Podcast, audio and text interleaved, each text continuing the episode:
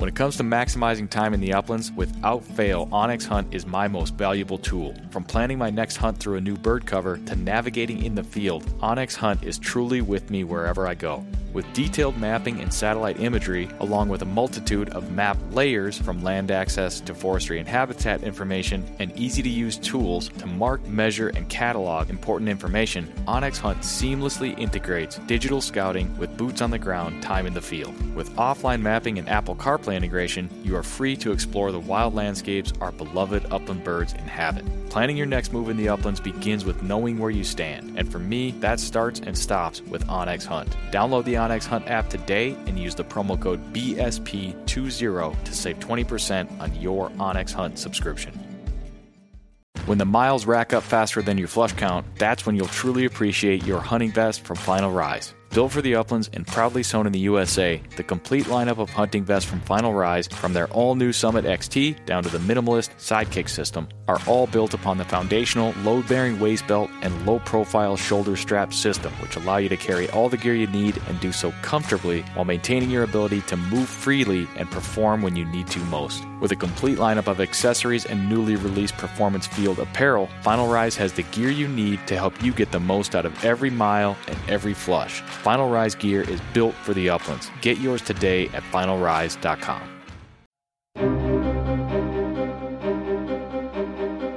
Welcome to the Project Upland podcast, where we discuss all things upland hunting. We plan to take you into some of our favorite bird covers as we talk to the people that hunt them and the organizations that support them. We'll also break down the dogs, guns, and gear used to pursue them, and of course, we'll share the stories that celebrate this American tradition. It's one of those things that you do that, that feels timeless. My dad brought home our first Brittany when I was about 10 years old.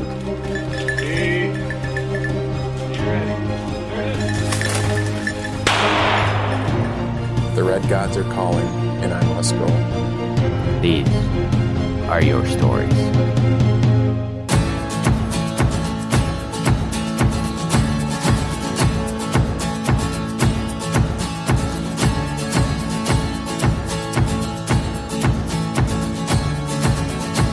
This is the Project Upland podcast presented by onX Hunt.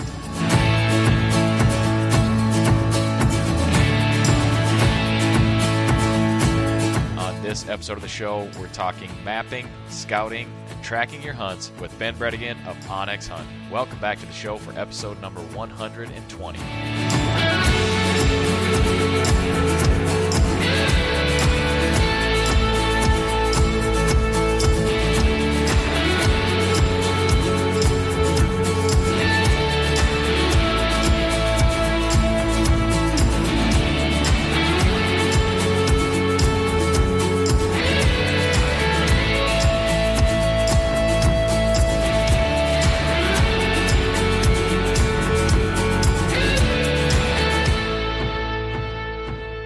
Project Upland podcast is presented by onX Hunt, creators of the most comprehensive digital mapping system for hunters. We're going to talk all about it today. Use the promo code PUP20 to save 20% on your onX Hunt subscription today. And by Eukanuba Premium Performance Dog Food. If you want to get the most out of your dog, you need nutrition that holds nothing back. To help unleash your dog's maximum potential, check out the new Eukanuba Premium Performance lineup at eukanubasportingdog.com and by CZ USA Shotguns. Shotguns designed with the Upland Hunter in mind, from the Bob White and Sharptail side by sides to the Upland Ultralight, Wing Shooter Elite over and unders. They've got pumps, they've got semi autos. CZ USA has a shotgun for you. You're in the market for your next bird hunting shotgun. Head over to cz usa.com. And by Gumleaf USA, high quality, handcrafted premium rubber boots that will stand the test of time. Head over to gumleafusa.com and use the promo code PUP10 to save 10% off your next pair of boots. And by Dogtra Collars, for over 30 years, Dogtra has collaborated with industry professionals to create class leading tools for e collar training, GPS tracking, and more to support bird dog owners in developing top notch dogs. Find out more at dogtra.com. And by ESP Electronic Shooters Protection, custom molded, custom fit hearing protection for shotgunners and bird hunters. Learn more and check out all their products at espamerica.com. And by Trinity Kennels, home of the Épagneul Breton, Brittany Spaniels, French Brittany Spaniels from champion bloodlines, field tested and family approved for over 30 years. You want to learn more about Trinity Kennels? Check out Project Upland Podcast number 88 with Jeff and Josh Ryder or visit trinitykennels.org. And by Dakota 283 Kennels, unparalleled protection, newly designed website, same quality kennels. Head over there and check them out at dakota283.com. All right, this week's winner of the podcast giveaway is Benny C, all the way from New Zealand. Ben sent me an email, some feedback. He left us a review on the iTunes podcast app. Thank you, Benny. Project Upland t shirt headed your way if I can figure out how to get our supplier to send you one. Anybody listening could be next week's winner of the podcast giveaway. All you have to do is make a meaningful contribution to the show. Leave the show a rating, leave us a review in your podcast app, subscribe to the podcast, share the podcast, send us some feedback or guest suggestion. You can email me at nick.larson at northwoodscollective.com. All right, we're diving in today with one of our most supportive and long term partners here on the Project Upland podcast, onX Hunt. We've got Ben Bredigan, business development manager for onX Hunt. He's based in the Midwest, right here in Minnesota. We do an upland hunting recap, talk about our seasons a little bit up to this point, and then we dive deep into onX, how Ben uses it, how I use it. We try to cover a lot of features and help you all listening get the most out of your onX Hunt subscription. Don't forget, if you don't have it yet, you can check it out with a seven day free trial. Just do it. Check it out. I'm confident you will see the value and want to continue using it. And if you do, you can use the promo code PUP20 to save 20% on your onX Hunt subscription. All right, let's jump into the conversation and welcome onto the Project Upland podcast of onX Hunt, Ben Bredigan.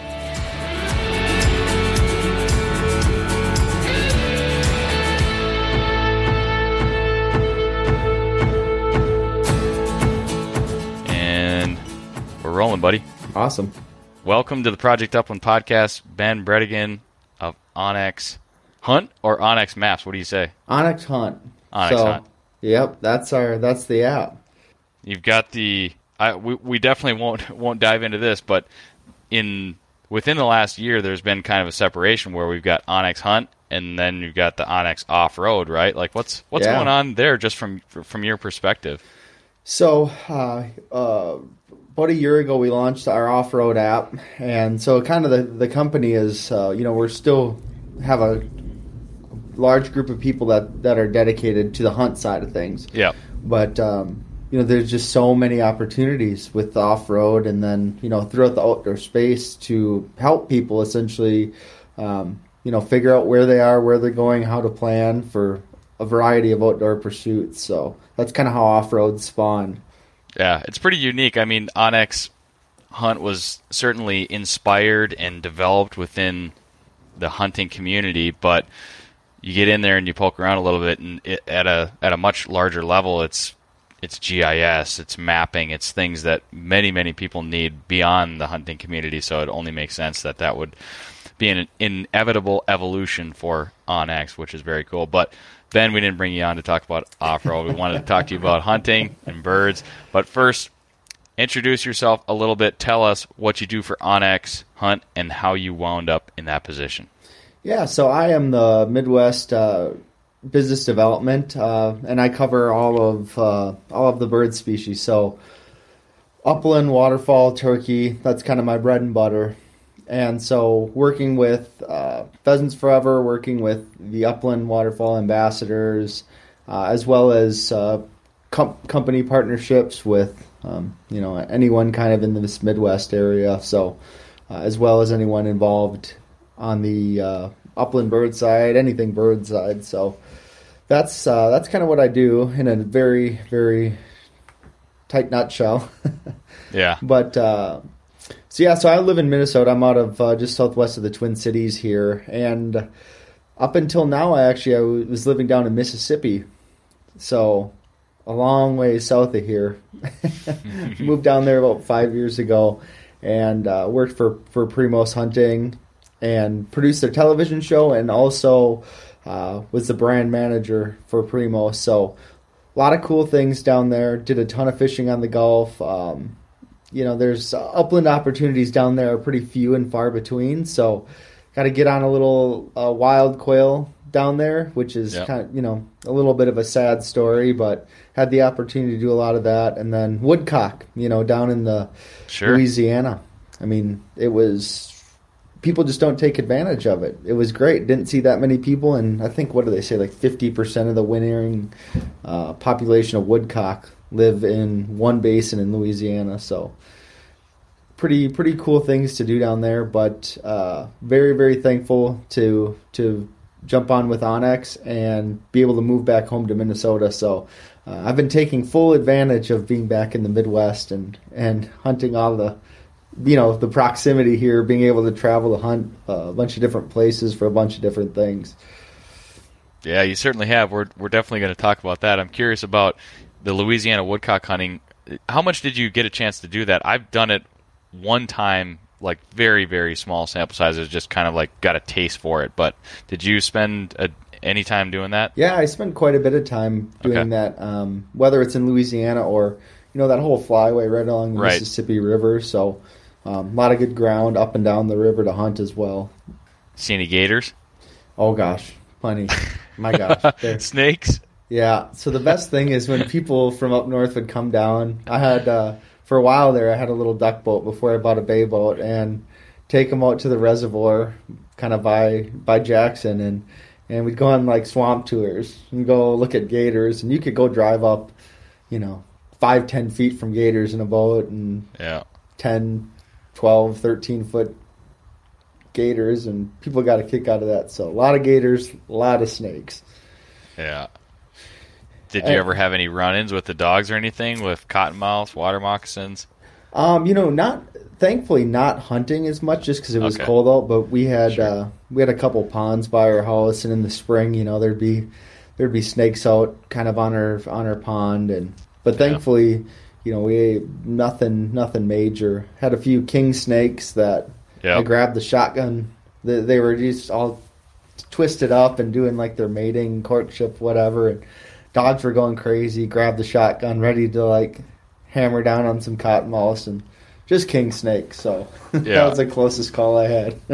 The king snake is the one snake that I did see when I was hunting in Louisiana, and it, it gave the, the two guys that I was with like quite the fright until they determined it was a king snake, but it was big. yeah, they're big and they're black. I mean, they look like cottonmouths. So, and you know, being from Minnesota, I was like, Uh, snakes. I hate snakes, and Yeah. all snakes are poisonous down here because it's the south. And but yeah, but thankfully, you know, there's a lot of places that people would get into them training dogs. Um, did get in some uh, huge rattlesnakes training dogs, like five feet away, Wow. four five foot rattlesnakes doing blood tracks through the woods. So that was pretty eye opening. yeah. But Yeah, that.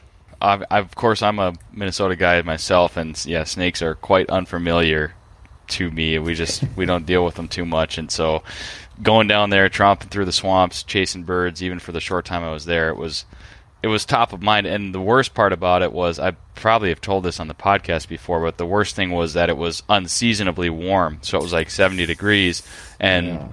standing around the truck in the morning, the locals are talking about, well, snakes could be out.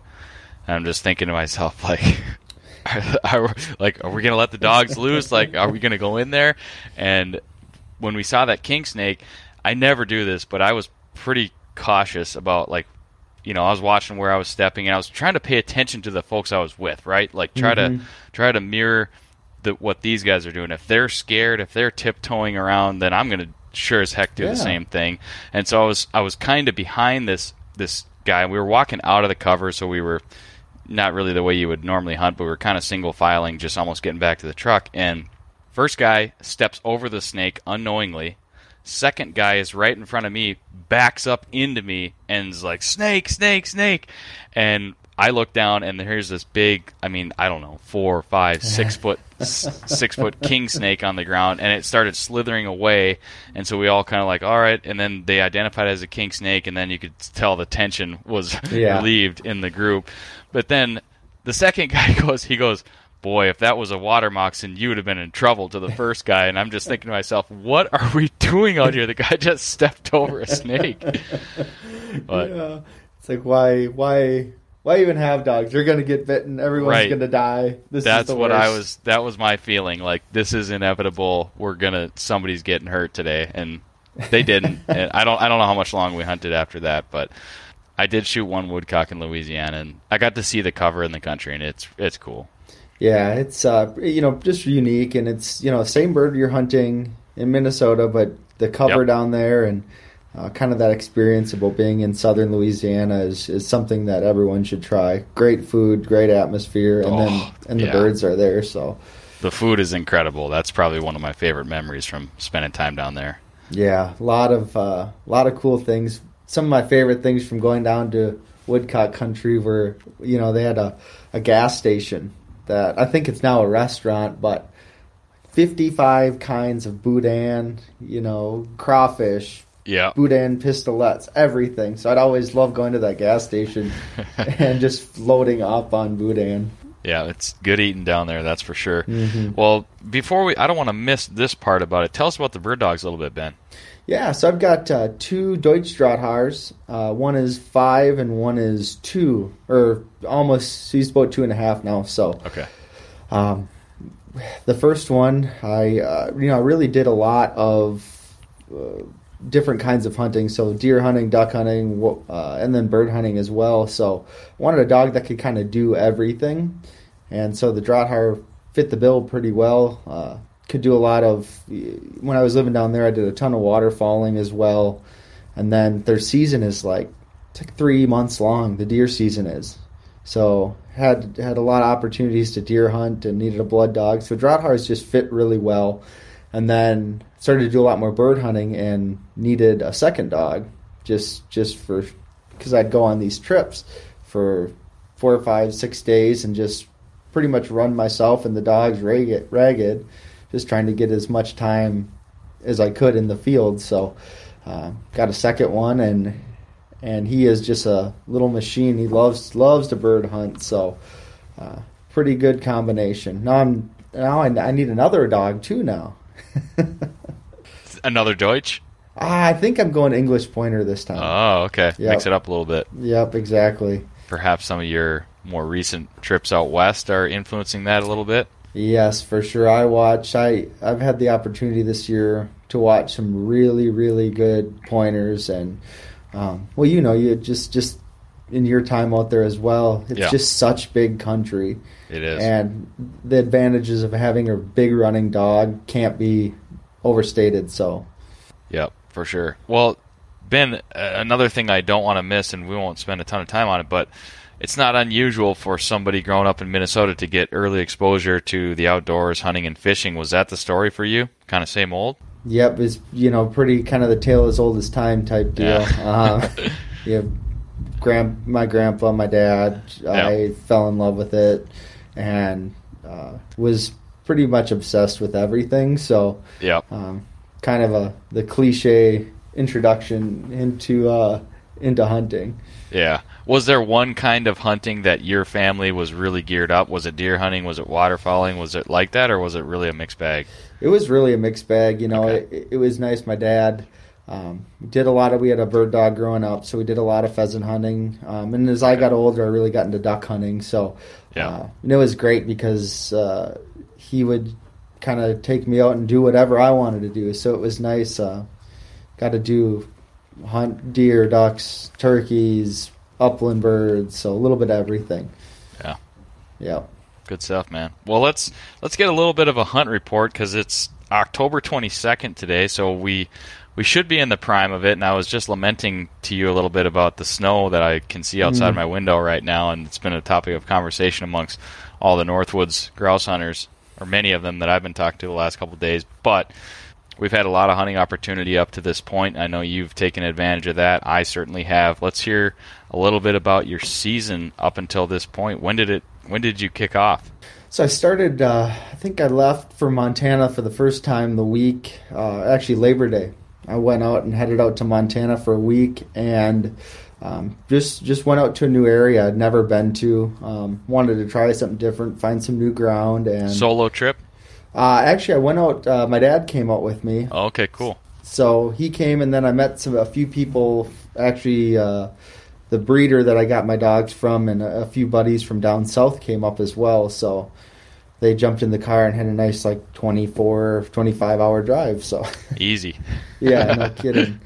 So I met them up there, and uh, it was uh, pretty much we couldn't do anything wrong. And I'm not, you know, I'm by no means like a bird wizard at all. Yeah. Like it was just the numbers in Montana this year and uh, North Dakota. Pretty much, it seems like across the entire country, the numbers are just ridiculous. And whether that's pheasants, sharpies, um, you know, we got into a lot of sage grouse, so uh, it it was a pretty pretty banner year, and um, it took us it took us a day to kind of figure out the program. Sure. But once we figured it out, um, that first trip for Sharpies, uh, you know, just I had I think I have like I don't know, it's got to be 200 pins that I would just sit at the computer and scout and be like, all right, this kind of looks good.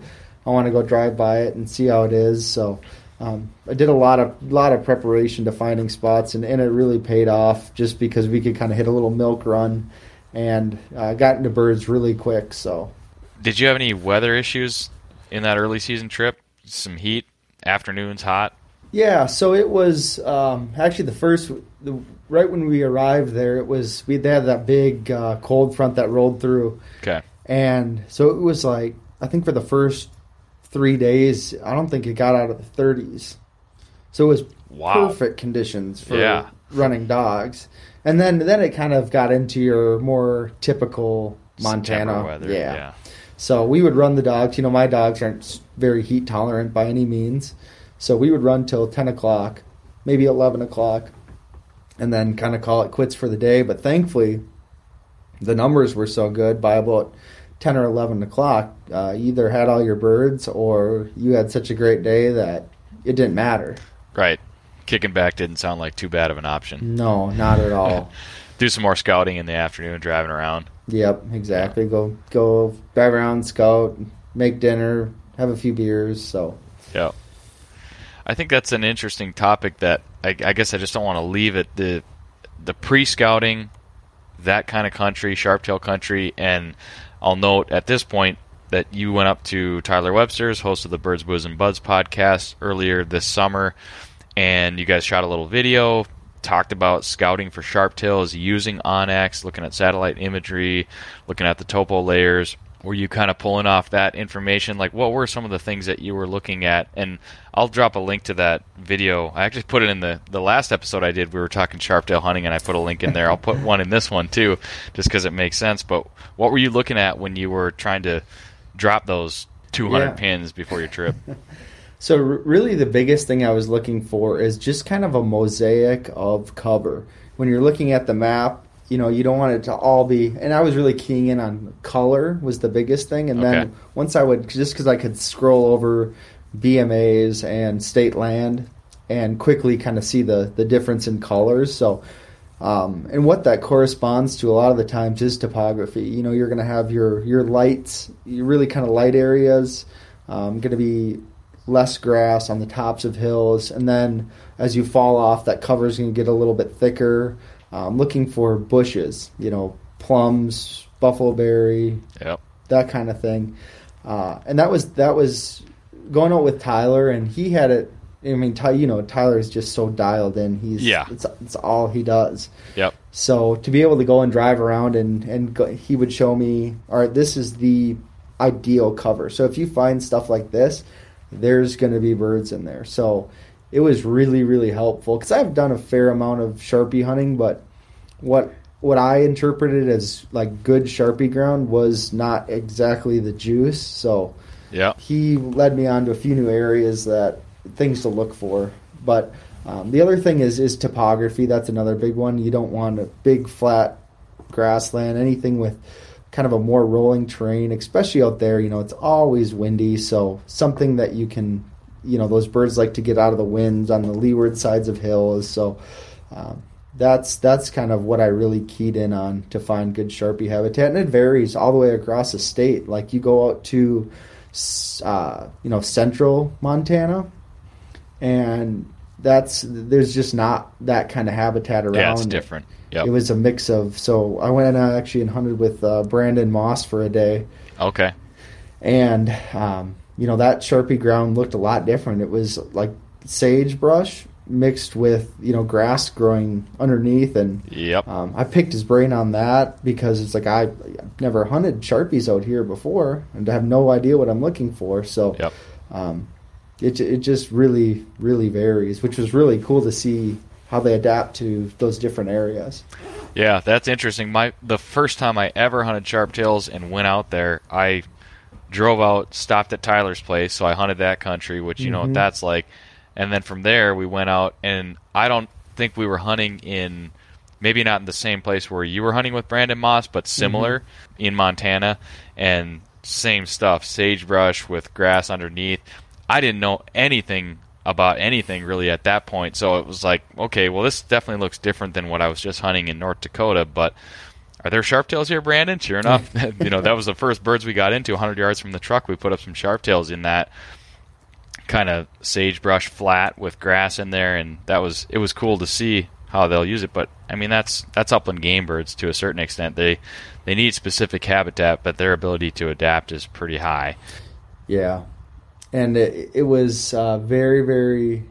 Yeah, the first day we we started out for quite a bit further west, Okay. and I- I just we found we got into a few birds, but I just didn't know that terrain, and I didn't understand that. I, I looked on the map, and what I a lot of what I found on the map was either overgrazed or that you know it just wasn't the habitat I was looking for. So uh, we actually got in the truck and just like moved five hours, four hours, wow. just just to. And there were birds there, you know. I know a lot of guys that have hunted there, and it's like there's birds there, but I just didn't know that as well to find those great pieces of cover. So Yeah. we just just up and moved, and it was a really good choice because um, kind of more that typical cover that I was used to seeing, and, and really got into the birds. So Yeah. Oh, those are good tips. As far as you know, my limited knowledge of, of scouting and hunting sharptails, that the topography is something I key in on. The color that you can actually see on satellite imagery, yeah, that's going to be your your Russian olives, your buffalo berries, your shrubs, your coulees. I mean, to a certain extent, I mean that's that's what you're looking for. It's cool to know that you could drop a pin, go check it out. I mean, it's obviously you don't know the birds are there until you walk it, but yep, you can you can definitely maximize your time on the ground by investing some time up front in that way. yeah, and that's uh, for me. I really get a lot of satisfaction uh, doing it like that. Just all right, this is a new area. Never been there. I'm gonna Yeah. go scout it, figure out the birds, and then you know, hopefully, hopefully shoot a few. Versus just uh, you know, I like I like hunting as well, just shooting birds. But there's there's that extra satisfaction from you know doing it all yourself, figuring it out, and and going and making it happen. Versus just having a pin sent to you, which Right. uh, I'm not going to turn that down, no doubt about it. But Yep. Sometimes you get it, but I've I've had the same thing where, and I've talked about that. The only Huns I've shot out at Tyler's, and we haven't really chased them, but the only Huns I shot there were Tyler kind of put me into him, you know, and like Yeah. I was of course appreciative of that, and I was happy to shoot my first hunt, but it, it's different than than going out and putting in the time and the legwork and and figuring it out yourself in a Yeah. different way. But yeah, that's neither here nor there. So Montana, then you come back to the Northwoods. Yep. So then I spent uh, a couple weekends chasing grouse. Went up, did the North Shore of Minnesota, kind of as the leaves were peaking, and joined all the other five million people on the North Shore, whether it's watching leaves or Right. hunting. Yeah. So a lot of people up there that time, which I guess is to be expected. But um, Yeah, old Highway 61 was pretty crowded, I bet. oh my gosh, you drove by uh, Betty's Pies there, and Yeah. I told my wife on the way back. She came up with me. It's like, oh, we'll stop there. She's never been there before. And um, as we got close to Two Harbors, and I could see the line on the road, I was like, nope. I could not imagine. going. Yeah. Yeah, it was it was pretty nuts. But the the fun thing is, is the birds were there. There were Yeah. a lot of birds up and kind of up and down that north shore of Minnesota. And there were hunters, no doubt about it, but Yeah. I did not see one person walking. So, a lot of people driving around trying to sluice them off the road. So, Yeah. if you wanted to get get out and run dogs and uh, put boots on the ground, kind of the world was your oyster. You might have a guy drive by you on a trail, which happened to me a number of times, but uh, it, it seemed like I saw very, very, very few birds actually on the trails just because it's so thick. I was walking a lot of Right. trails, but Yeah. um, I mean, uh, we were doing kind of averaging about 24, 25 birds a day and not hunting super hard. So right. um, I was, you know, I was very, very happy with, with kind of how that turned out.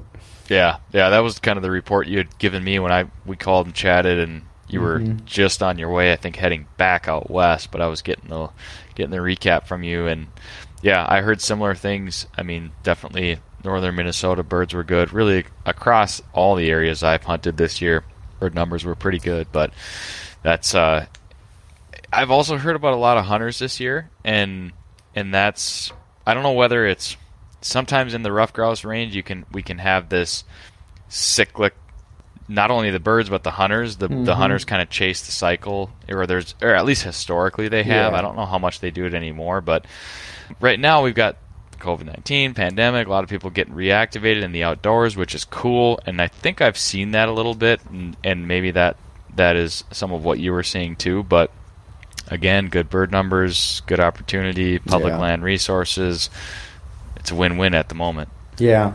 So kind of on the topic of, of grouse, you know, Yeah. we're, we're looking out the window and you've got it up there too, but I'm looking at like eight inches of snow out my window. Yeah So kind of what's what's the consensus on, up on your neck of the woods for what this snow is going to do for for birds? Well, for me at the moment, in my own selfish way, it's just all doom and gloom, Ben. I just I feel like I feel like prime time grouse hunting is I'll say October 15th until as long as the snow holds out. That's my Mhm. definition of it. So in my mind, I was in my I was I was over in Wisconsin last weekend hunting and like it was prime time. Covers Yep. down for the most part, leaves are down, birds are spread out. We got into birds and I'm ready for another month of that kind of hunting either before we get significant snowfall or when rifle seasons kick off. You know, rifle season starts in Minnesota a little early, then it starts in Wisconsin a little later, so I will hunt over there. And now we've got we got this snow. I got six inches here yesterday. We're predicted to get more today Oh, we'll see what happens. I, I think as far as the birds go, like you know, somebody like Ann Jandernow would certainly be able to tell us what better how they're going to react to the snow. But the th- thing about snow with grouse is a lot of snow and consistent snow is good for winter survival. So if we all of a sudden get dumped on and we have a good snowpack the rest of the year, that's good for grouse.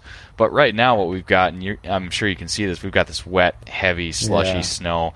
It's not cold, so the birds aren't aren't going to have any problems. It's just all it's doing is kind of just throwing a wrench into things, and it's really mixing up the the hunting season and maybe messing with the birds' patterns and eliminating some food sources or that sort of thing. I know the a lot of the grouse that I bagged over the last weekend pretty much filled up with hazel catkins. That's they're they're turning on that stuff pretty hard at the moment, and there's plenty of that out there, so they'll probably continue to eat Sure. that. This the snow is going to cover up the greens and the salad on the ground, but the real question is what's going to happen with the snow do, that we have? Is it going to stay? Is it going to freeze? Is it you know what's it going to do?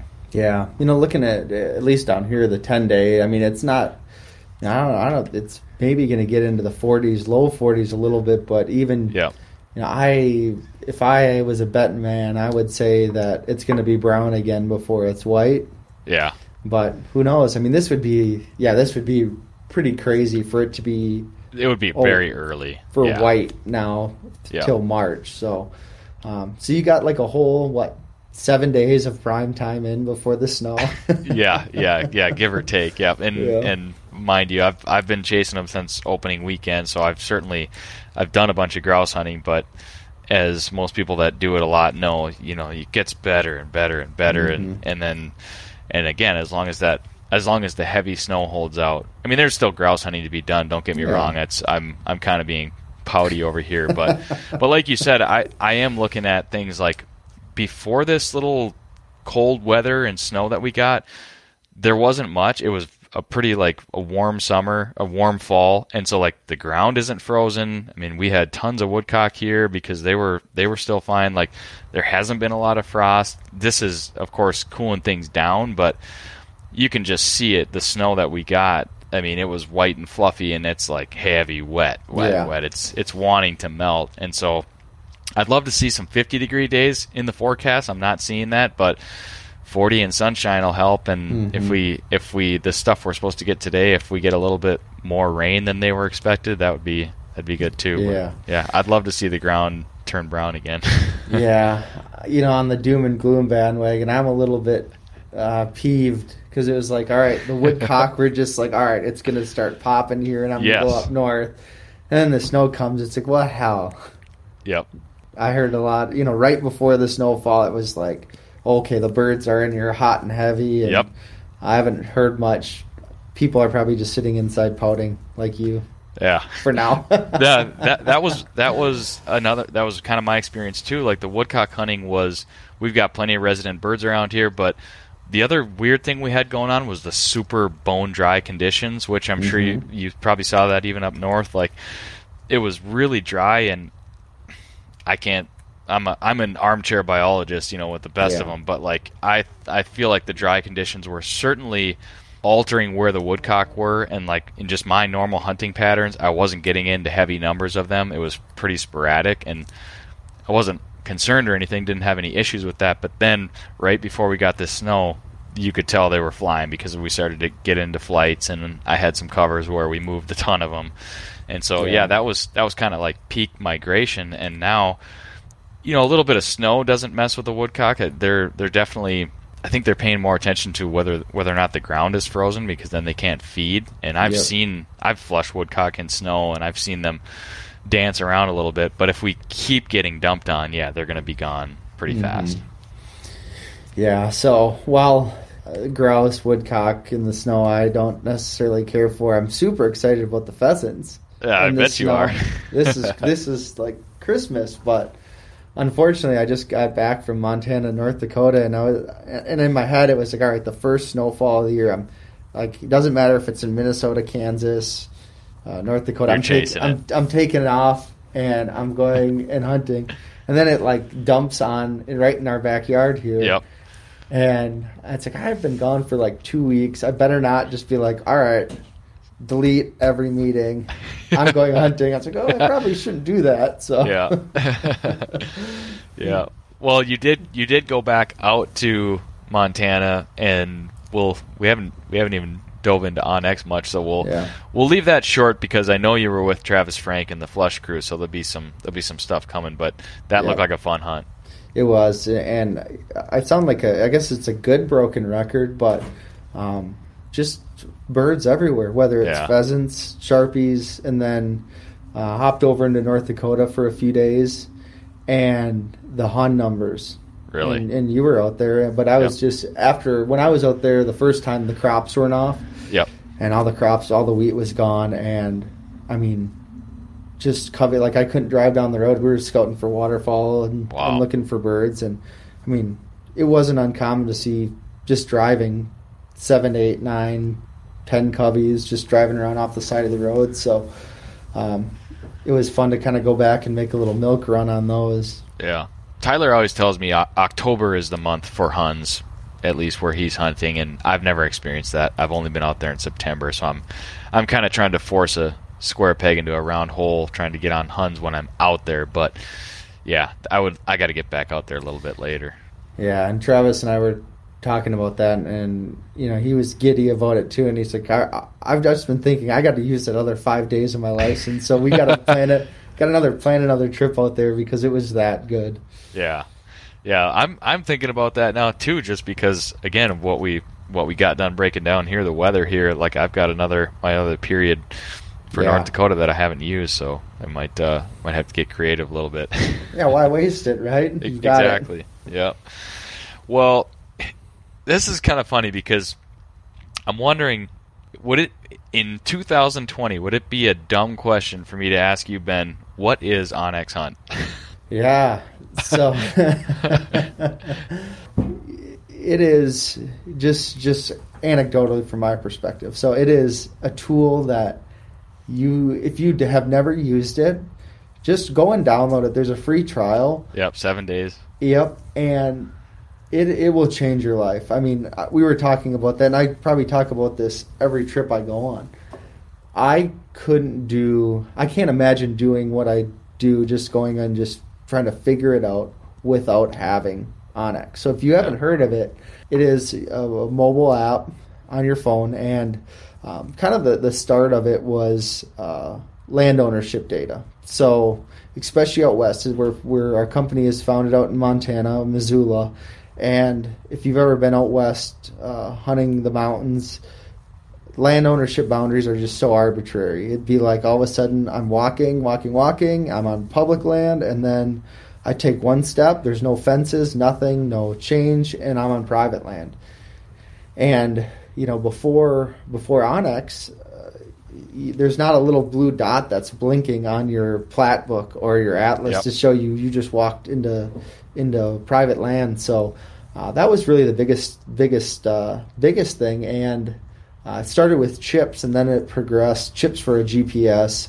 Um, you could plug into your Garmin, and then it progressed to the mobile app, and um, you know that was the land ownership was really the start of it, and from there, just the the slew of features that can help you be more successful is you know every it seems like every week uh, we're releasing something new that's very helpful. So um, now on top top of land ownership data, uh, whether that's private land, public land, and then you know walk in, whether it's plots or BMAs or um, IHAP, WEHA, whatever, it's all in the app. So you can find all these areas.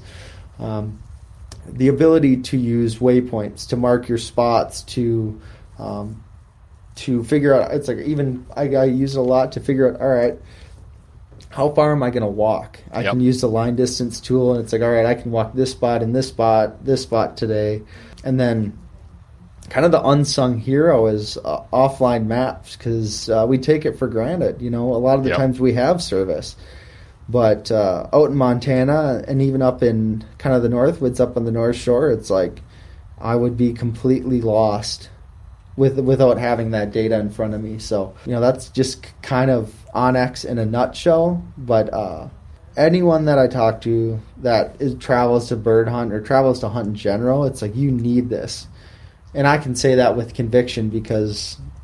I mean, I'm sure you're the same way. It's just uh, you couldn't do it. Well, you could do it, but it would just be a lot more difficult. it's it's a technology that and I'm like full disclosure I'm kind of of the of the personality type I grew up with technology kind of in that mm-hmm. age and era so like I'm very willing to adopt new technologies and they don't always work out right but I'm Yep. I'm usually towards the front of the line willing to adopt some kind of a new technology with onX I can again I can confidently say looking back like I just I don't envy doing it without it. You know, Yeah. like I don't envy anybody that had to hunt that hunted for years and decades that did it without it. In the same way that I don't envy the old grouse hunters that had to go hunting without a GPS on their dog. I mean, Uh-huh. I, I 100% take that for granted, and I would never put my dog in the woods without a GPS collar because it's that kind of a technology that it's just it's worth every single penny. onX, full disclosure, the onX team has been a supporter of the podcast. They they take good care of me. I don't pay for my onX subscription at the moment, but if that ever changed, it'd be the easiest hundred bucks I spent every year to get that elite membership. I, I wouldn't be going to North Dakota, Wisconsin, Minnesota, hunting all these different states. I, I would not be able to hunt them in the way that I do. And I've I've talked about this with Tyler, like something as simple as going out to hunt North Dakota, and you mentioned it, Ben. Like the difference between, I mean, there's a lot of differences between onX and a plat book, but to have your location pegged on the map as a little blue dot. I'm driving down the road. I see good looking sharptail cover. I'm, oh, this is exactly what Ben and Tyler talked about on the video. There's the mm-hmm. buffalo berry. There's the topography. It's not public, but i- is it posted? If it's not posted, I can hunt it. Where's the corner? I look. I pull up onX. I look. Here's the corner. There's the fence post. No sign. We're good to go. I mean, just stuff like that where it just makes it so seamless in making your decisions in the field and hunting. And The yeah, the line distance tool, I use that one a lot. I'm looking at rough grouse hunter. I'm always looking at where's this cut, where's this swamp that I want to get to, how far is it, how tired is my dog going to be by the time we get there? Oh, just tired enough where he's going to have a nice easy pace. Perfect. Yeah, let's hike in there. Yeah. like, that's that's how I use onX and I mention this all the time like it changes. You pay for the subscription and you ben the team at onX is continually working to improve this thing. A person has paid for the subscription. The next week they might get a brand new feature you know dropped in their email box and it's just always always improving and it's it's grown way beyond the land ownership data which is really cool. Yeah, it's it's that's the fun thing about uh, working there is um, the first thing is it's it's truly a kind of a customer first mentality. yeah Um, you know, if you if you want something, Nick, if you whether it's you, Nick, you know, somebody that that we work with, or somebody listening who um, just loves to hunt, and you send in an email and say, "Hey, I would love this feature. I would love that feature." Um, and, and if it pertains to upland hunting, there's I'm going to get that email, and it's going to go to the team, and it's going to get considered. So. Uh, that's really fun. Is is we truly care about what the customer wants, and we build features to support that. So it, it, it's pretty pretty fun to to work for the company, and and uh, I, I like it just because uh, you know this is what I love to do. I like bird hunting, I like Right. finding spots, and it, so it works out nice. Yeah, and I I do think it is one of those things where I've heard enough people say it that you know they couldn't imagine hunting without onX. It's just it's a game changing technology that has kind of infiltrated the hunting community in a way that there's a reason why I was kind of jokingly saying is it dumb to ask you what onX is? Because many many people are familiar with it. Many many people are using it. I did I had a buddy that was coming up. He just got his first bird dog. He was coming up to my camp to go grouse hunting and I was starting to tell him about onX because he doesn't normally hunt in Wisconsin where we were going to go. And he went, grabbed the seven day free trial, and he ended up buying. He's like, "Wow, I, I didn't realize I could get all this information." He did forget to use the Project Upland podcast code. I was Oh pretty pissed gosh. about that. So I'm just I'm telling you, Ben, so you know that that guy. I sent you another one. Yeah. oh yeah, it's uh that that's one of my other favorite things is just uh you know like a perfect instance it's like all right I, you know I'm going to come hunt with you and you could go and send me all right here's a waypoint here's a waypoint here's a waypoint and all right let's go. And so I have all that information on my map too but if I didn't have it even there was an area in North Dakota you know there's a few counties that are like super holdout like they don't want to give up their information or they just don't have it and we're working on it, but we were looking for ducks actually and found a field. Um, this one area didn't have landowner data, and it's like, this is ridiculous. Like, what do I do? Like, I don't. Where where do they live? How do I go ask permission? It was Yep. posted, and I just got flustered. I was like, this is this is crazy. I I, I don't know what to do. yeah. So Yeah, you rely on it so much that when Mhm. it's when it's gone, it's it's crazy. And I I do that a lot. I do pretty much all my mapping and navigating via onX in my phone, and I'm I'm kind of careful in the sense that I've always got my compass. I usually have a GPS with me too. Mark the truck. You know, redundancy, building that in because God forbid you drop your phone or you lose it or something. But it is that kind of a technology that I'm so reliant on it. I've got to make sure I have some redundancy measures in place, which Yeah. is easy enough to do these days. Yeah, and that's that's that's another thing. Um, kind of our motto is you can stake your life on it. So odds of our app crashing are way way less than you taking your phone and dropping it in the water, stepping on it, breaking it. Right. And for us, you know, maybe in the Northwoods a little bit, but a lot of the times it's like, okay, I could get out of here. You know, I don't. But, but Yeah. when you're out west, um, and you're in the back country, it's like that. That's different. You know, you there's a good chance you could get lost and and Yep. potentially not make it out. But um, just the convenience. It's like I you turn it on, you know it's going to work, and you know, no concerns about that. Uh, like I say, your phone battery might die, but Right. that's that's the worst thing. Yeah. Well, speaking of phone battery, we can talk offline maps. I mean, there's there's all kinds of stuff in here that's been added. We got weather data in there now. You've got the waypoint thing has been greatly expanded as far as like how you can catalog and organize your waypoints. I might ask you a little bit about that. Let's talk offline maps because that was a big one this year. Offline maps were kind of this I don't want to say love hate, but you need offline maps to get in there. But it it was with anything. I mean, anytime you're downloading offline stuff, you got to go download it. You got to make sure you have the right imagery, the right maps. Mm-hmm. onX, I felt made it pretty easy with the blocks. You could see where you're grabbing. You can grab an area. I always think for upland hunting, it's kind of tough because like we like to have a really big range of where you mm-hmm. can go hunting. Whereas if you're big game hunting, like it'd be easy to grab five mile square. I know I'm hunting in here, so it's a little more streamlined in that way. But onX put a bunch of work in. They made it faster, easier to use. The way everything downloads now, I've been using it this this fall. It's it's quicker, and all the all the offline maps save. So if I got Minnesota grouse country, I've got all these offline maps saved. If I need to move them off my phone and save storage, then I can. That stuff gets saved to my account. I could go grab it again next year. Tell me what you know about the offline maps. Yeah, so uh, you know, talking in terms of new features, um, I use the web map a lot, and a lot of people don't actually. Right. Most people, it's like it lives and dies on their phone. Yep. Um, I use I use the web map, so on my computer, probably even more so than I actually use the physical app on the phone.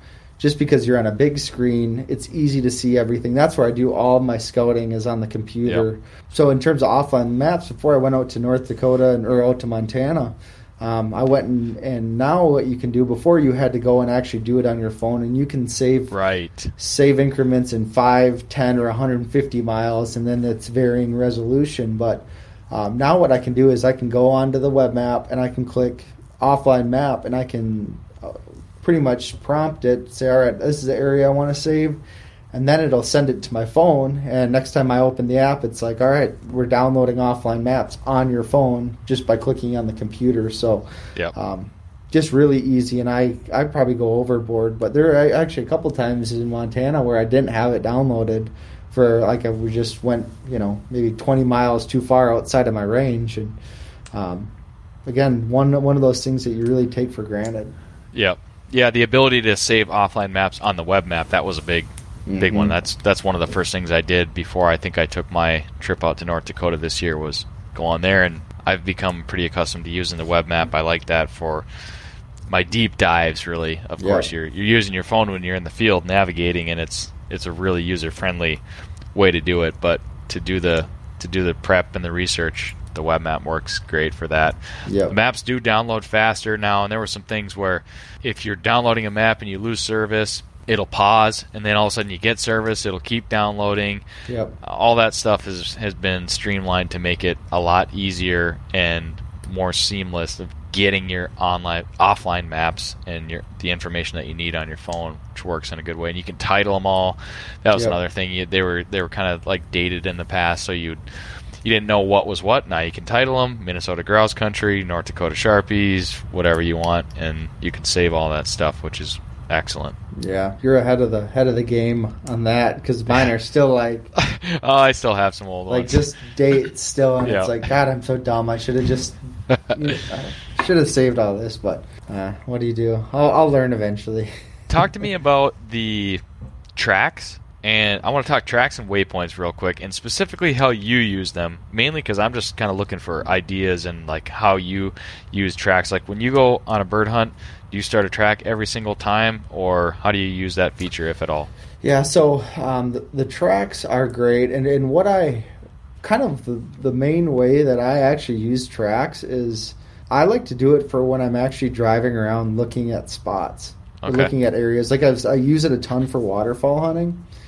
and when I'm scouting, because then if there's four or five of us together, you know, you kind of know which areas everyone covers scouting. sure But a- as it pertains to bird hunting, what I think is really interesting is um, if I'm hunting with three, four guys, or you know, let's say two or three guys, I'll turn the tracker on, and uh, the what I use it for is to see how I cover the area. yep So, uh, you know, it's easy if you're hunting a piece of cover that's pretty slim, uh, you know, and you can kind of walk down the middle of it. But I'm consistently surprised when I look at my track and realize that I've missed some really big pieces of cover. It's like I thought I covered this whole thing pretty well, but I've actually missed this whole corner, and I'll go back in there and, and find birds. Um, more of, oftentimes, uh, quite a quite a few times. So.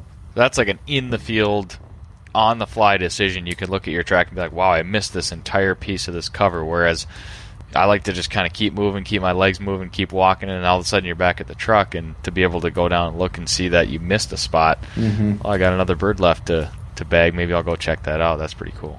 Yeah, and then you get bragging rights. You turn on your tracker, and it's like, oh, yeah, I did 14 miles. Oh, yeah. blah blah blah. But um, Yeah. yeah, just just figuring out what you cover, which ground you cover, and which you don't. Especially for pheasants and and sharpies out in that country, it's like we were hunting some bigger pieces of land, and I had put waypoints kind of to areas I wanted to hit, and I I can see I can see tendencies a lot. Like, all right, I tend to you know, I, for some reason I always tend to go to the left. It's Yeah. just really interesting Yeah, start yeah, yeah. analyzing it. So, but uh, so that's you know the tracker uh, waypoints is something that that Before we leave uh, the tracks real okay, quick, go so ahead. I just want to like so all of the all those tracks can be saved over time. Like they could be left on your map indefinitely. They're on there. This is one thing that I've I've been hesitant. I think in years past to use tracks and to use waypoints because I have this weird thing where I like I don't want my map cluttered up with all that stuff. And I know I can turn them off. I know I can turn them off. I'm just what I haven't got gone in and done is like how is the organization and the cataloging of that kind of stuff? Could you take like all your tracks from a certain period and put them in a folder and say like this is my North Dakota 2020 sharptail hunt? I mean, can you is the organization up to that point? Not yet, but Okay. you'll be pleasantly surpri- surprised here in the future. So Okay. something we are working on. Yep. Okay. Yeah, because that would be that would be. I think that would it would help me do it more if I don't know. I, I'm I'm very like specific and, and nitpicky, and I know a lot of people that are using them in this way and probably are just turning them off or leaving them on, mm-hmm. whatever they want to do. But there's a lot of value, I think, because we were I was hunting with my buddy Garrett last weekend, and you know we go to a spot that we hunted last year, and he's kind of looking at it like he doesn't he's not in these spots all the time, but he's like, oh yeah, remember this? We walked up here, and and it's like it makes the communication in the field really really easy. And then he and I don't have to be yelling back and forth at each other because that's just not a fun thing to do when you're bird hunting. And Yeah. yeah just the when you have a bunch of people using the same thing the communication amongst hunters I think can be really helped which is which is good. All right so waypoints how do you use them So I've got my my own system that I kind of developed. Um, you know, a lot of people do it by year, like we were, you were talking about. You know, Yeah. one year is going to be a certain color, the next year it'll be a, uh, that color. But I use mine a little differently. So I pick colors for three things. So I pick colors like yellow is my color for um, an area that I scouted on online. I've never been there. It just looks like good cover. yep And let's just say I drive by that piece and I confirm that there are that that it indeed is like all right, it, the grass is right, it hasn't been overgrazed. Then I'll switch it to a purple. okay And then after whether I drive by or actually go and hunt it and it produces birds, then I switch it to a different color. So then Yep. it, then it goes to blue. Because otherwise I go and like my map is just disgusting. you got pins everywhere It's yeah it's nasty. So I could that really helps me like hone in and be like okay, because I've got way more yellow pins than I do blue pins just because sure I yep you know look look around a lot. So um, that tells me it's like okay, I found birds here. Um, I can go back easily find uh, those areas, and then I also put, especially for actually a lot for a lot of birds, really, I'll go and put um, a different color. So I'll put a blue like kind of where I start, and then every bird I move or I try at least. Sometimes Yeah. it gets a little crazy, but I'll put a, a different color. So I'll put brown for every single bird I move. And Okay. it sounds like a pain in the butt, and it kind of is, but then I can look year over year and Yep. I can start finding trends. And I really like digging into the nitty gritty. It's like, all right, why is a bird in this area?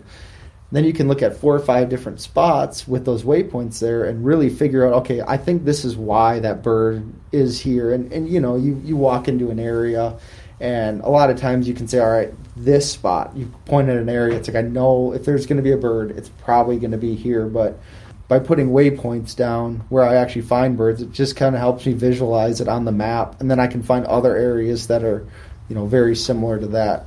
Yeah. More identify them easier. I use pins in a very similar way. I'm not as fully organized as you are with the color coding, but that, that's my thinking. It's like I have pins that I drop in a certain color when I'm looking at home, and then after I go and hunt a spot and I like it, I'll change the color and do that.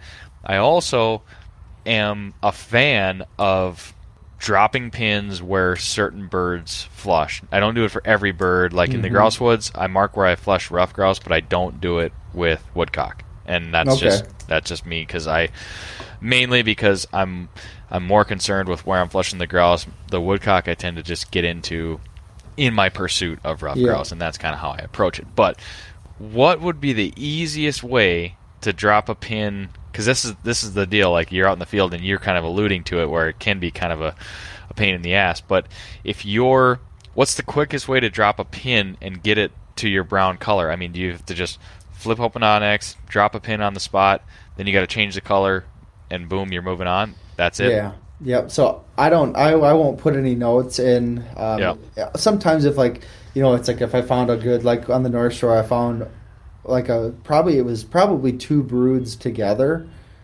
And there I went and put in a note because it's like this is I did, cannot forget this because Multi-brood flush, yeah. so many Yep. birds. Yep. Um, but yeah, a- and the nice thing is we recently changed it where uh, you have uh, recently used at the top of your waypoint. So all you do is like a we call it a long press. So you click and hold on your map screen, and it'll Oh yeah. Okay. and it'll pop up with uh, uh, you know the add a waypoint feature, and then I think it's your last four or five waypoints that you've used are right there. So it's literally you tap, hold it down, hit the upland icon, and then I click blue and save, and it's done. Okay, so you can do you can do the upland, your recent news, and you can do a color in that initial save.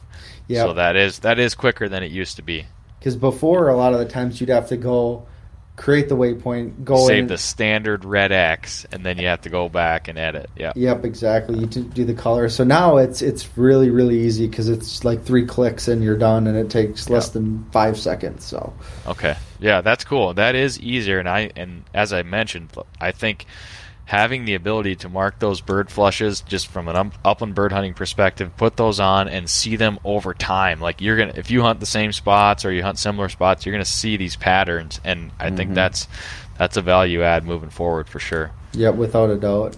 still on the train of waypoints, this is one thing I really, really like about onX, and it's the thought process around really the mind of a hunter and in sort of journaling and logging, and the ability to, as you mentioned, add notes to your waypoints, which very you know makes sense, very obvious. More information is better, especially when you get a year or two down the road looking back. But you can say pictures. I mean, what else can you do with a waypoint? Yeah, so um, you can obviously you can name it. Um, Yep. And then we talked about notes, but uh, that's another. You can attach a picture to it. So, um, I you know personally I don't use pictures a ton. You know I know a lot of people. They'll, what they'll do is you know whether they you know take a picture of them and their dog with the bird they shot there just so they can kind of relive that hunt. Yep. Um, what I do, what I started to do is like areas in Minnesota that I can drive around in the summer and scout. Uh, what I'll do is I'll take pictures of kind of like the surrounding area. So it's whether it's corn, beans, whatever surrounding that. I'll just take a picture and attach it to that waypoint really quick. So then when I'm going back, it's like okay, this one has corn on it. This year I'm going to go here, just so I can quickly kind of see. Or okay, jog my memory. Like, yep, this is this is a good spot. I okay, I remember where I parked, where I think I should hunt birds. Um, Yep. so that's that's that's one way I use photos in the waypoints as yeah, well. you can't be driving by that spot every day. So to again jog your memory, it's and it's really that's I think that's the fun part about asking you and other people how they use it because it's not necessarily about the right or wrong way to use it. It's just the capability is there. The, mm-hmm. the capability is there, and it's ever expanding to be able to make this thing the kind of tool that you want it to be, and it's just something I incredibly appreciate. Yeah, and and I go, you know, my organization and and how I use it is probably above and beyond. You know, there's a lot of people that just use it for land ownership Yep. and they put their red X, you know, on a spot they've shot birds and whatnot, but there's a lot of ways to use it and a lot of different things and I just try to explore that and, and like I say I've picked up a lot of things from other people and how they use it that I've found to be really helpful kind of for, for how I hunt. Yeah, and we're definitely, you know, we're diving deep into some of the ways that people can use it, but if you back up and really just take a look at like the value proposition for the cost of what used to be basically a single county plat book, which I bought a couple of them, you get an entire state worth of this land ownership information plus everything else that we're talking about, all this other stuff, Yeah. the continuity from year to year, the ability to save your information, log your hunts, archive waypoints. I mean, it's just it's ridiculous. And yes, you're going to pay for it every year, but again, in my opinion, it's it's well worth it. And I was I was buying onX before I started doing the Project Up Yeah. podcast, and they came on as a supporter. I was I was a user of onX, so it's been uh, it's definitely something I I don't see going away anytime soon. Let's talk about, real quick about sharing pins Yeah. because that's become I I do it a lot. I mean, it's like with with people I trust and like with things. Mm-hmm. I mean, there's this whole outside of just the technology side of sharing pins. You've got the whole like, do you trust this person with your pin and the etiquette and everything else. But when I'm having a conversation with, I've got some grouse hunting friends that we like to talk and like we're kind of hunting similar areas and like to be able to drop a pin and kind of say, "Hey, I was in here and moving birds," and we have a we have a discussion around the pin sharing. Like it's just Yeah. it's really really cool. Yeah, it's uh, it's interesting because it, now it's again one thing you take for granted because it's I- you know I was just talking to my brother the other day and he's like, well, we should go hunting out west and said I know this guy that's got a field and then literally he just sends me a pin and it's like okay now I can see versus in the old days, I remember taking screenshots. yeah. Like, uh, and then and then I'd go on the map and try to find that area or an Yep. or an arbitrary address. Uh, when we were out in Montana, actually, it's like uh, I was sitting, we were camping on a piece of state land, and Travis texted me. He said, "Where are you?" And it's like, boom, just send him a pin. He can add it to his map, and he knows exactly where I am. Versus, all right, here are the GPS coordinates. Have fun. Yep. So um, just just a great way to just interact and uh, easily share information. Yep. For sure, man. Well, we're coming up on our time here, and I know that like every onX interview I've ever heard and or been a part of, everybody loves to ask what's coming, what's coming next, and I'm uh, we were we were joking about that a little bit, but I'm I'm of the mind that what, whether we know it or not, I know that I'm going to get an email from onX sometime soon to let me know that I've got a new feature, and, and I love that about it. You did mention that I might get some uh, might get some organization ability for tracks and waypoints a little bit moving forward in the future, so that's that's cool to hear about. Anything else kind of on on the radar that you could you could hint at or things coming up? Yeah. So the so uh, before we talk about uh, you know new like brand new things that are upcoming, you know, if you haven't Yeah. seen it, we we launched our 3D. So Oh yeah, Yeah. You got to talk about that real quick. Yeah, so 3D is it's it's really cool because you can see the waypoints, you can see your trails, how it kind of uh, interacts with the terrain. Um, so it, right now it's available on iOS and Yeah. web map. So you Android people, don't worry, it's coming, but just not here yet. Um, but yeah, so 3D was that you know we pretty much built our 3D platform ourselves. So where I'm at with 3D is I saw it pop up, said you've got the beta iOS version. I mm-hmm. tapped it once, kind of did a quick scan around it, and backed out. Right? It's mm-hmm. it's it's unfamiliar to me. I'm not. I didn't invest the time to look at it. And now, like when I'm in the field, sometimes I'm messing around and I tap 3D and I go into 3D mm-hmm. and I'm like, I gotta back up. But like, what what should I be looking at in 3D, and what are how are you using that in your hunts? So uh, the like we were talking about sharpies early in topography. Yeah. You know, uh, unless you're like a cartographer, you spend a lot of time looking at t- topo maps. Yeah. It, it can be hard to tell what it actually looks like and whether it's like, all right, is this the high spot or is this the low spot? And just by being able to visualize that on the map. So when I'm looking for sharpie ground, I'll go. It's like, all right, here's a good area. There's a lot of topo lines. I can go into 3D. It's like, okay, this is what it actually looks like. Okay, so 3D is helping me see my topographical areas, which kind of makes sense because I, I don't look at topography. Probably, maybe I should. I don't look at it a ton when I'm ruffed grouse hunting, but I am, you know, the one thing the snow's got me thinking about a little bit, Ben, is deer hunting, which mm-hmm. I do enjoy and and I partake as much as I can.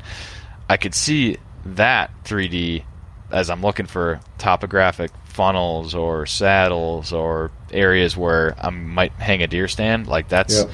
that's going to help me out in that regard. Oh yeah, for sure. That's um, you know, as a big game hunter, a deer hunter, uh, I it's very very useful for the reasons you said exactly. And Yeah. um, you know, grouse hunting, pheasant hunting, uh, it doesn't really matter. It's it's Yeah. all about the cover. Yep. But uh, when you're going out west or or you're a bow hunter and just finding those, you know, the spot on the spot type deal, 3D is is great and just helps you visualize it. And then to be able to see kind of how your tracks interact with the topography as well. That's cool. Yeah, Mhm. I didn't think about that. Yeah. So, and, and again, like post mortem, after I got back from Montana, I, you know, I'll put waypoints and, and icons where I find all these birds, and then I just sit and geek out for a while. And Yeah, like, all right, I remember the wind was this direction this way, and like, all right, seventy five percent of my birds were in bushes on the leeward side, yep. and then you can just kind of see how the birds interact with the terrain. So, um, that's that's where I find 3D really applicable. Yeah, I could see re- absolutely reviewing a sharptail hunt in that regard and seeing. Mm-hmm. Yep, here I was working the leeward side of these knobs, and there's my there's my flush pins. Like Mhm. very very cool stuff. Yeah. So yeah, and then the the nice thing is in terms of upcoming Yeah. new shiny things. Um, Yeah. Like I'm looking at a list on my computer right now, and it's like ridiculously long. Really, So we lot of cool things Yep. coming out, and then because primarily onX got its start in big game, hmm and so that's kind of bread and butter. There's more, way, way more big game and deer hunters than there are bird hunters, but we've got a lot of things that are going to be very, very helpful to bird hunters specifically. cool. Even little things like waypoints. So adding new waypoints that you'll Yep. be able to, you know, more accurately put down what you're looking Sure, at Sure, sure, sure. all the way to just some like crazy things that I can't I can't say anything about them, but just like mind blowing things that it's gonna kind of how onX has changed the game in terms of land ownership and all this. It's gonna be like we're gonna have this conversation a year from now, Nick, and you're gonna be like, I I can't believe I ever you know I couldn't live without this now. So Love it, love Yeah. it. I can't wait for that, things. man. Christmas Yeah. is coming. yeah, exactly. is uh, just on that note obviously like late summer is a big big time for onX because everybody's Mhm. thinking about fall i mean is that like do you break the year down that way and think oh we want to have all our big releases then or is it kind of more on like a as they come available and of course you want to keep keep things coming out fresh not just once a year Yeah. We'll have things in the pipeline and we test pretty extensively because the last thing we want to do is put something out Right. And you're using it and then it breaks and you're pissed off about it. So we spend a lot of time testing. Yeah. Um, but when we feel it's ready to go, it's like we want we want to get that into your hands and make sure you're able to use it and and learn it. So that's that's kind of how we roll. It's not like we're going to save everything up and, and Yeah. throw it out, but it's it's really want to get it into the hands of the people when it's ready to go. So Yeah, and I know the business is really built on, like you said, it's a customer first experience. It's user feedback. Like you, as great as probably the developers and the whole team is at onX, you develop something. You never know how people are going to use it and find it applicable to their situation. So getting it into the hands of the incredible subscriber base is is only going to help onX grow and keep developing. So Yeah. that's very cool. On, on that note, oh, go ahead. Oh, I was gonna say if like uh, another thing, if you ever have any questions, if anyone listening has questions, Yep. don't know how to use a feature, customer service. Our customer service Okay. is is ridiculously good, and they're all users. They they know it in and out. Yeah. And if you call someone, you will get a human being on the phone to talk to that is in Missoula and they know the app really well. So don't hesitate to give them a call to learn or, or you can, you know, you can search my name on the internet and I guarantee it's not that hard to find my phone number. Yeah. So just call. Um, so it's really, like I say, it's, yeah, it's, it's all about the customer. So we want to make sure that, that uh, they're happy and, and know how to use the app and it's providing them a way to be a better bird hunter, to find more birds, um, ultimately be more successful. So, Cool. yeah. Yeah, so check out the customer service line. I'll make sure to point people in that direction in the show notes. What about one thing I was going to ask you was it was very related to that, but if folks do have something in their user experience and they have a suggestion or feedback, is there a specific place they should go to send that? Yeah, you can go. Um, actually, within the app, like you can report it, whether it's an issue. Um, you can go and report that. Uh, Really?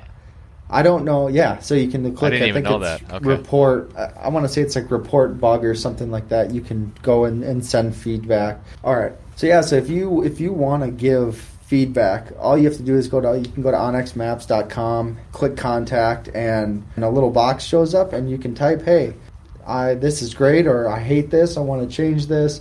You should Yep. look at doing that.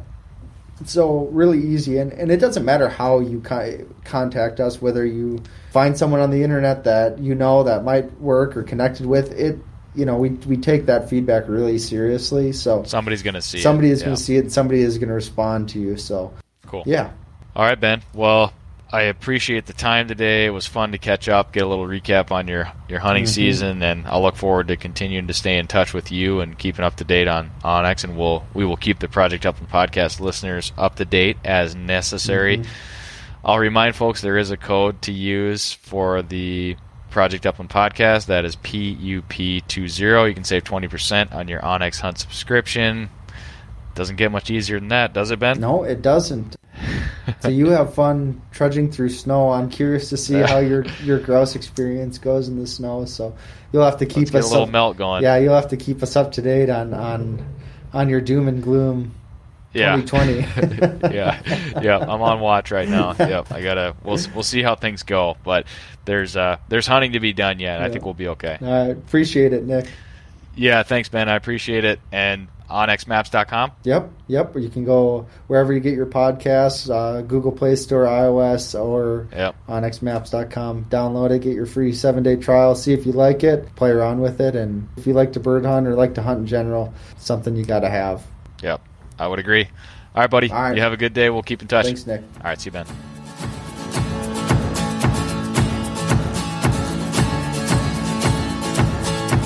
Thanks for tuning in to the Project Upland podcast. Quick reminder that this episode was brought to you by onX Hunt, Eukanuba Premium Performance Dog Food, CZ USA Shotguns, Gumleaf USA, Dogtra Collars, ESP Hearing Protection, Trinity Kennels, and Dakota 283 Kennels. Don't forget to visit projectupland.com to read, watch, and listen to more great upland hunting content. And please, if you enjoyed this episode of the show, leave the podcast a rating and a review. That really helps us out and it helps more people find the show. Thanks again for listening, everybody. We'll catch you on the next episode of the Project Upland podcast.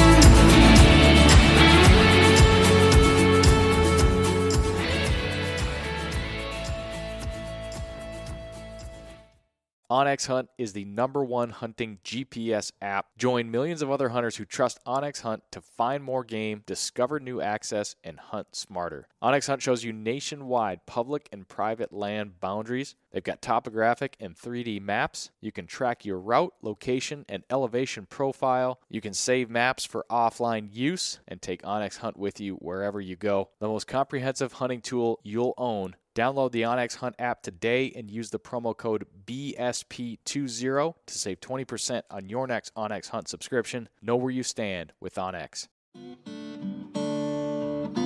Hey everyone, this is Nick from the Gun Dog It Yourself podcast. If you enjoyed this show, then you might want to check out my show as well.